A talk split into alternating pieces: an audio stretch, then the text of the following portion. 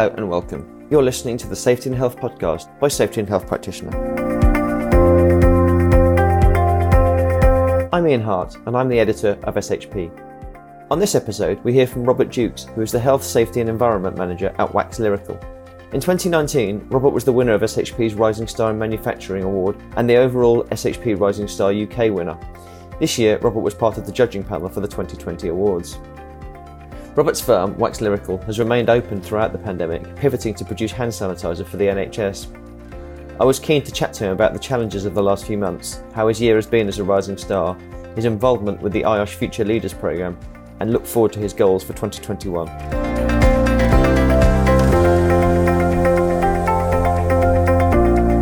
Can you just start off by giving us a little bit of an oversight about what you do at Wax Lyrical, what your job involves, and what the company does in general?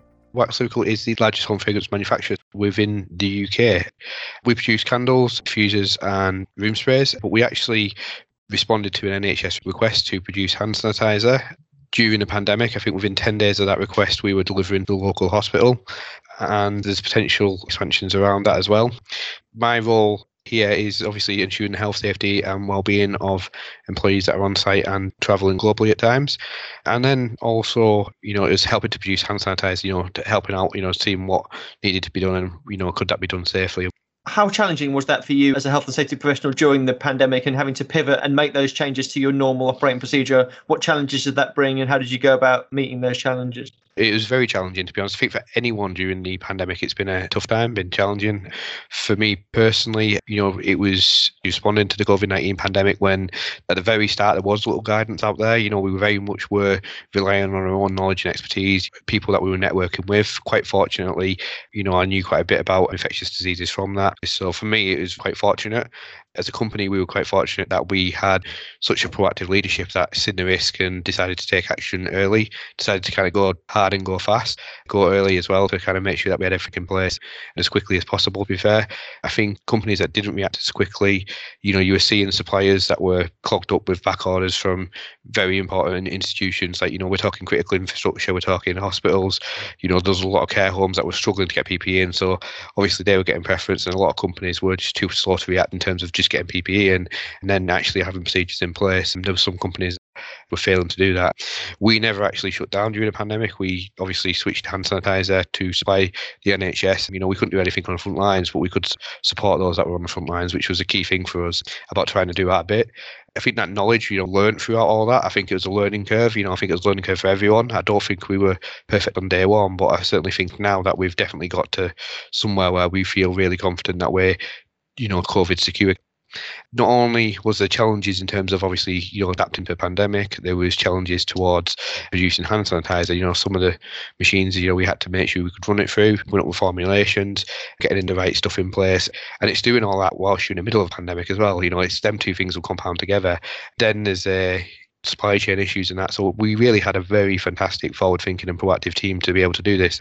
And then we had the kind of return where it was like kind of coming out of lockdown and starting to come towards the back end of the year where we were obviously having to fill orders, you know, fill Christmas orders and stuff like that. So yeah, for us, it's really been quite a massive year really and then we've had a construction project kickstart on site as a result of you know some potential opportunities there. So we've expanded our site in the middle of all this. So for me it's been non-stop. You know i've been doing a master's part-time i've been doing the NEBOSH diploma part-time at the start and there's a lot of stuff that i was involved in such as IOSH future leaders and then obviously the day job as well. So for me, it's been really one thing after another. Really, it's been quite challenging. I have had some bad news on my side in terms of my nana passing away. That was quite hard. So I was dealing with the kind of like aftermath of that as well. So it's been a challenging year for everyone. I think certainly for us, I feel that we've responded to that, and I think that's kind of been a bit of inspiration for myself working with people that are, you know, willing to try and make stuff happen and try and help as best as they can. And I think sometimes when things do get hard, it's reminding yourself there are these great people that you're working with. You've been working really, really, really hard, and the value of the work must be really honourable. And looking at the achievements that you've done, you must be pretty proud of yourself and the team over that time. You say you were fully operational. Was that the whole team was the whole on the site, or were you short staffed? Did you furlough anyone? Did you have to bring anybody else in to cope with the demand, or is it just the kind of same procedure as you had been before? One of the first things we did was to make sure it was only essential personnel on site. You know, I think there was a lot of home working and remote working there, which credit to the team around that being able to do that basically. Uh, you know, it certainly was something that we hadn't done before in that scale and we were able to do that pretty quickly and it was something that some of them had never done homework in and you know there was obviously risks around that. That was a company we had to take care of like well-being for instance as well. When you're kind of tackling one risk another risk will often pop up. And then there was like you know controls you put on site as well you know just segregating your shifts. How do you make sure there's a proper clean down between them as well? I mean, you know you clean down during your shifts but who actually goes about and does the cleaning between the shifts? Then bringing people in you know we still had key roles that we needed to be fulfilled. You know people still leave your business people people still had offers elsewhere that they were taking up. So it was replacing some of them key people. And then, you know, it was also bringing on some new positions. You know, we realized we had a very good consultant that we brought in at the start of it to help with the formulations. And quite lucky for that. He stayed with us so far. And his work on formulations is brilliant. When you start talking about chemistry, yeah, he blows my mind with it, to be honest. But we were quite fortunate to get that person in and then, you know, just go with this. And it's been one thing after another. And, you know, I don't think anyone within the company planned it to be, go the way it did. It was just a case of we reacted to immediate need. We were finding out that, you know, people that we knew, my own mum works on the respiratory ward of the hospital and was the first ward we'd actually delivered to was the COVID ward.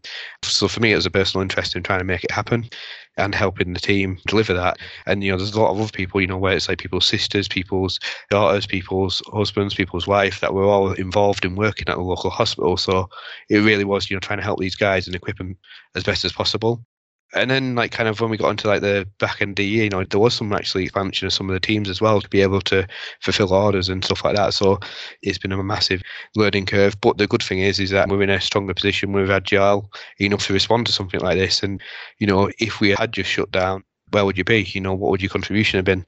highly rewarding having that personal touch to it as well.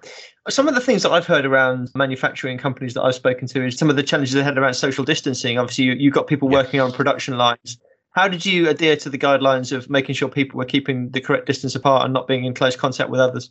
It's a learning curve. You're looking at the two meter social distancing. Even today, we still go on two meters. You know, there's some companies that are one meters plus. You know, we will always try to do the social distancing first. That's our preference on that. And then it's it's just putting reminders in, you know, like on the floor, you're putting tape down on the floor. Like, I've just, just, just see somewhere I'm looking at now, like, please keep distance of two meters. You know, we put that down on the site. We put two meters stickers down on site as well. And then it was looking at the point if people were going to be working in close collaboration where they couldn't do two meters distance in, you know, are they wearing the right masks? Are they wearing the visors? Is there any kind of plastic screens you can kind of put up? We've got them around the offices. It's keeping rooms well ventilated. It's basically doing everything that we can try to do to mitigate the risk as far as possible.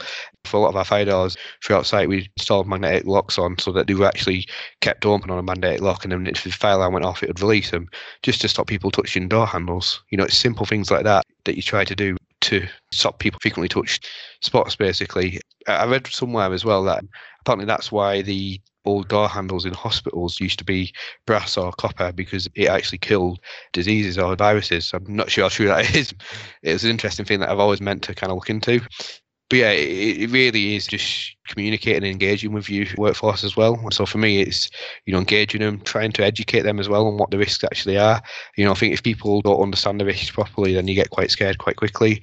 Whereas if you are you know more educated on it, you're more aware of what they are, then you know what you're doing, and you can be confident in what you're doing, and then you can confidently say that you are COVID secure, if you like. I think that's a wrong term because due to the nature of the risk, like you know, you could still get people that are not showing any signs of the symptoms of the virus and come on site, and suddenly you're not COVID secure. So I appreciate that we're all doing as best as we can, but you know, unless you have zero things or zero people coming into your site whatsoever, and you know, going out your site, then that's the only way you can possibly be 100% secure, shall we say. It's interesting you talk about the apprehension of people there. How do you go about reassuring your workforce that it is safe to come in and that they want to come in, they want to do their jobs? How do you reassure them that it is safe and that you're doing the best that you can to support them? I think it's leadership it's education on what the risks are first and what the hazard is. You know, so the hazard is it's a virus. You know that that's to come a pandemic, and the risk is that people might get it, people might pass it on on our site. So for me, it's about just educating these people on what they actually are and what actually is going on with this virus, what we do know about it, engaging them about what we've actually done. We were displaying our COVID nineteen risk assessments. We were displaying the steps that we're doing. We were briefing the teams on it as regularly as, as we could, and it's about getting the people that are in the leadership positions to get out there and communicate to these guys and speak to them and relay this information as best we can. giving them the time to tell us stuff. You know, they might not feel comfortable about something. They might have something going on at home. You know, have someone that's shielding, for instance. So people might traditionally car share coming into work. So how do you address them issues? You know, it's about listening to what they are, putting in place what you can do to help and control around that as well, and reassuring them. Really is you're caring. You're really getting that probably few minutes to listen to someone's concerns and uh, reassure them on that at times as well.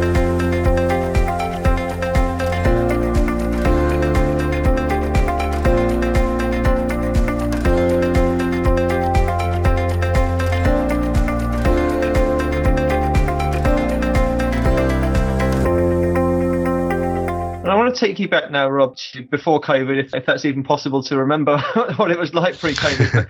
um, you're obviously the winner of SHP's Rising Star in Manufacturing and SHP Rising Star UK last year. Can you talk a little bit about how you feel when you were shortlisted for those awards and subsequently found out that you'd won them? Yeah, just completely surprised, really. I mean, obviously honoured as well. You know, I never once did envision that I would have won it. That someone decided to nominate me, and then amazing that I got shortlisted, and you know, even incredible that I'd won it. So for me, it was just uh, such a humbling and amazing experience. And then I was at the award ceremony to hear my name get up, and then start speaking to people like Carl, Steve, and Stuart, and the stuff that then people are telling me, you know, it was great. And then you know, you're connecting with them, and you're chasing up with them about stuff, and it's just been an absolute amazing experience. It's just for connections wise, it's been brilliant. You know, the amount of people I've been able to speak to, yourself and Chris really have, you know, helped us in terms of some of the opportunities you have given me, you know, especially with the training as well. You know, the training days with ACRE Frameworks and then the training day with all the industry leaders with the soft skills where we're talking about different soft skills and different management skills. And it was just absolutely, you know, the entire thing has been absolutely brilliant. I would recommend to anyone that's thinking of nominating someone to do it. You know, it is life changing in, in a way because you kind of accelerating someone's career. You're helping develop someone, and the opportunities you get from that, you know, they allow someone, if they take them, then it's incredible. You know, some people might win the award and decide not to take them, but I really do recommend anyone that is in there, just run with it, just go with it. You know, I've been involved in the IOSH Future Leaders. I don't know if I would have got involved with that if I hadn't won the award. You know, there's people afterwards that I've managed to connect with some of the mentors that I've been able to connect with, some of the conferences that I've been invited to. I was invited to Shirley Parsons company conference at the start of the year to do a company talk to them. Uh, that was amazing. And some of the connections from that, you know, you know, I still speak to some of the Shirley Parsons guys quite regularly. You know, right the way through to you know, just some of the more giving back kind of stuff as well. You know, I've had people get in touch with me going, You've won this award, what can I do to win it? What can I do to kind of get the next step? And that's very humbling when you're kind of getting involved in that. And I've been fortunate enough that where people have reached out to me and asked me to mentor them. So, you know, I never thought I'd be a mentor so soon to so many people. You know, I've, I've got uh, four people that I'm mentoring at the moment. And, you know, two of them are even in Europe. You know, one of them's in Middle East, the other one's in Nigeria. So it's just amazing how you make these contacts. You know, just the other day I was speaking to someone in Australia as well, and then you know speaking to a professor the other day about something as well. It's just it's absolutely amazing. And the one thing is, it's hard to respond to everyone as well. You know, you get a lot of people speaking to you on LinkedIn and you know, you know, other platforms, and it's hard to get back to everyone. You know, it can be hard to respond to everyone. So for me, it's just been an absolutely amazing experience. The only thing that I was gutted that I wasn't able to do was attend the Safety and Health Expo this year. I know it's postponed for the COVID, you know, but um, yeah, I was really looking forward to that really and kind of getting there and meeting some of this year's winners. And hopefully, you know, next year we're able to do that and we can get to meet these guys and girls that have been nominated and just try help them basically. I don't think anyone can accuse you of not grasping the opportunity with both hands, Robin. I think you've been a, a really worthwhile winner. It shows that the judges made the correct call last year in selecting you as the winner. And as I say, you really have, have grasped it with both hands and taken it and see what you've achieved. And there certainly will be other opportunities, I'm sure. You touched on it a couple of times, the IOSH Future Leaders. Can you tell me a little bit about that and what it is and what your involvement is with that? The Future Leaders community is a step by IOSH to try and develop this Future Leaders community to get people that are coming into the industry. Have one kind of place for people coming into the industry to find out all this stuff that you don't really know when you come into the industry. It's, it's quite easy for myself and other people that are in the industry to say, oh, all right, well, you know, I'll go speak to this person or go do that scheme or I'll go here for this course or I'll recommend that or I'll do this. But if you're just coming into the industry, it can be quite hard to kind of find these kind of resources and to know about everything. And then it can be quite hard to develop soft skills and find a mentor and to build a confidence to just reach out to someone. So what the future leaders community is for me is to try and help people get into the industry to transition to being someone that could go on become a future leader in it. And it's doing everything around that to help. I think we need to be getting into like schools and colleges to try and promote the career as a viable first choice career. I've done some of that myself. It can be quite terrifying at times but it's so amazing. Some of the, the conversations you have with some of these young teens and some of these people that are in colleges can be brilliant. They'll ask you what your salary is. They'll ask you is your job good? Uh, is there anyone you hate in your job? Them kind of questions can be quite interesting and quite delicate to answer but again, it's that kind of enthusiasm. And when you start talking about some of the positive stuff of health and safety, it really is fantastic. And then I think the other thing is it's people that are coming into the kind of sector from another career where they're a bit unsure whether it's the right thing to do. And I think it allows them to kind of get that confidence. Actually, yeah, this is a jump that I want to make. This is a step I want to make, and this is the effect I want to have in my career. And, you know, I think there's plenty of good resources that we're putting out there. You know, I think every single person I've interacted on had something positive to say, something positive to kind of put into the future leaders. And, you know, it, it ranges from people reaching out to what course should they do, should they make the jump, right the way through to people, you know, that are doing some amazing work. I've been involved in certain industry collaborations, and it's brilliant. You know, there's so many resources out there, like mentoring schemes. It might be how do you find the right mentor? How do you know when to challenge board members potentially? That, that was something that recently discussing whether or not to do something on that as well. You know, how do you make that step from being an advisor to a manager to, you know, taking on more managerial responsibilities to then how do you develop them soft skills as well? You know, it, it can be quite hard to do that. So it isn't just one exact thing. It's it's a several different things. I think that different people will have different perspectives on, but the overall aim is to try and just help people get into the industry and kind of take that step up the ladder. It's really interesting, and it sounds like you know a real added string to your bow.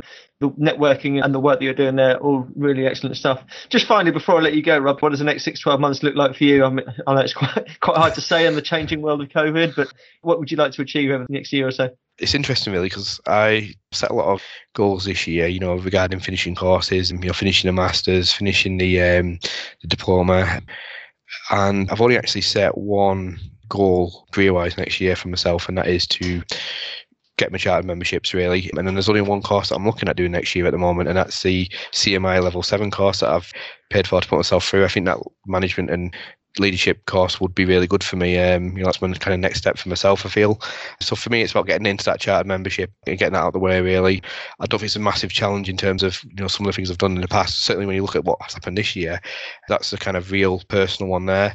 Certainly, um, company wise, it's, it's to help the company as best as possible and see where we can kind of you know get to next year and and hopefully we can build and start really kind of capitalize on what we've done this year really because I think we've really had some good knowledge and experience that we've kind of developed. So how can we take that forward and capitalise on that? It was really great to hear the passion and pride in Rob's voice as he spoke about his work and achievements over the last year and a half since he picked up his awards in May 2019. I, for one, will be following Rob's career with interest. As I referenced in the clip, he really has embraced all of the opportunities that he could during that time, and it's exciting to see what he will go on to achieve.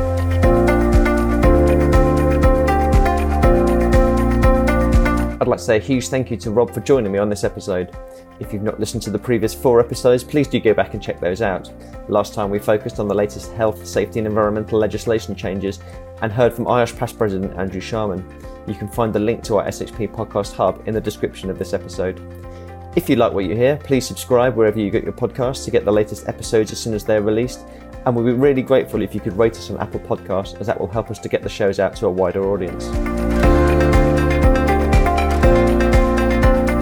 If you have missed any of SHP's Webinar Wednesday series, where we have covered various topics including safety culture, leadership, risk assessment, and driver safety, all of those are now available to listen to on demand via the link in the description. Please do stay tuned to shponline.co.uk for the very latest health and safety news, and you can also sign up to our daily e newsletter. Thank you very much for listening, and see you on the next episode.